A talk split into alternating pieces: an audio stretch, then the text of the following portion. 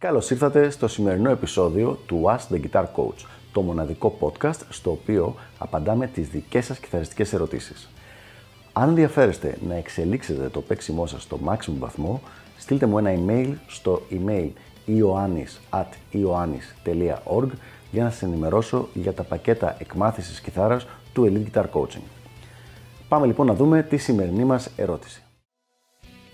Αξίζει να ασχοληθώ με την κιθάρα από τη στιγμή που δεν έχω σκοπό να το κάνω επάγγελμα?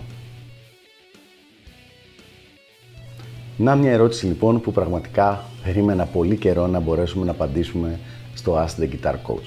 Και είναι μια ερώτηση η οποία κατά πάσα πιθανότητα δεν θα μεταφερθεί στην αγγλική version του Ask the Guitar Coach και ο λόγος είναι πολύ απλά ότι θεωρώ ότι στη συντριπτική πλειοψηφία των περιπτώσεων αποτελεί μια ερώτηση που βγαίνει από μια κακή, με απλά λόγια, ελληνική νοοτροπία, η οποία δεν μεταφράζεται τόσο καλά σε άλλες γλώσσες και σε άλλες κουλτούρες, για την ακρίβεια.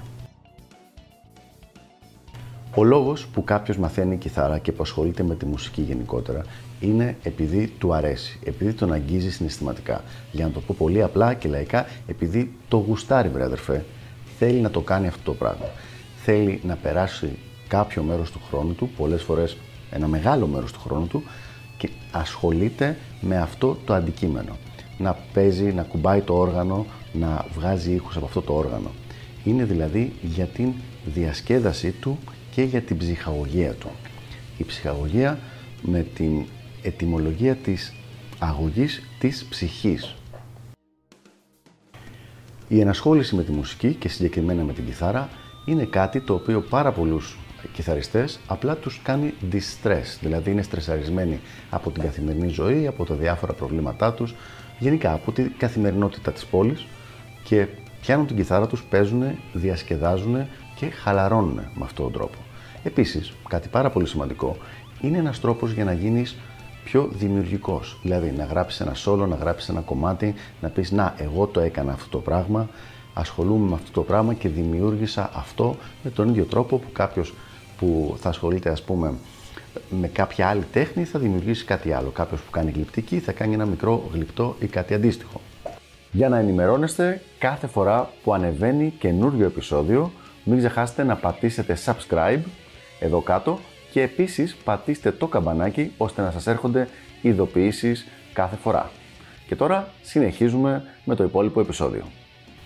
Προσωπικά θεωρώ εντελώς χαζό, με απλά λόγια δηλαδή, αυτή είναι η πιο σωστή λέξη για μένα, το να πει κάποιος «Α, φίλε, επειδή δεν έχω σκοπό να γίνω επαγγελματίας κιθαρίστας, δεν έχω κανένα λόγο να ασχοληθώ με την κιθάρα». Δεν είναι αυτός ο σκοπός της κιθάρας ή και οποιοδήποτε άλλο οργάνο και της μουσικής και της τέχνης γενικότερα. Είναι ο σκοπός που πάμε παραπάνω και από εκεί και πέρα. Σε κάποιους ανθρώπους τους βγαίνει, για διάφορους παράγοντες που δεν θα αναλύσουμε σε αυτό το βίντεο, να ασχοληθούν και επαγγελματικά με το συγκεκριμένο καλλιτεχνικό αντικείμενο. Οπότε λοιπόν, με απλά λόγια, μην ανησυχείτε για αυτό το πράγμα.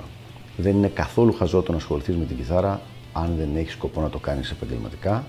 Φρόντισε να μάθεις να παίζεις, να διασκεδάζεις εσύ, να αρέσει κατά προτίμηση και σε αυτούς που σε ακούνε και από εκεί και πέρα ας το επαγγελματικό στην άκρη για τους λίγους ανθρώπους που για κάποιο δικό τους λόγο, δεν είναι καθόλου υποχρεωτικό αυτό, έχουν αποφασίσει ότι θέλουν να ασχοληθούν επαγγελματικά με το αντικείμενο. Αυτά λοιπόν για το συγκεκριμένο θέμα. Ελπίζω να βοήθησα και τα λέμε στο επόμενο επεισόδιο του Ask the Guitar Coach. Γεια χαρά!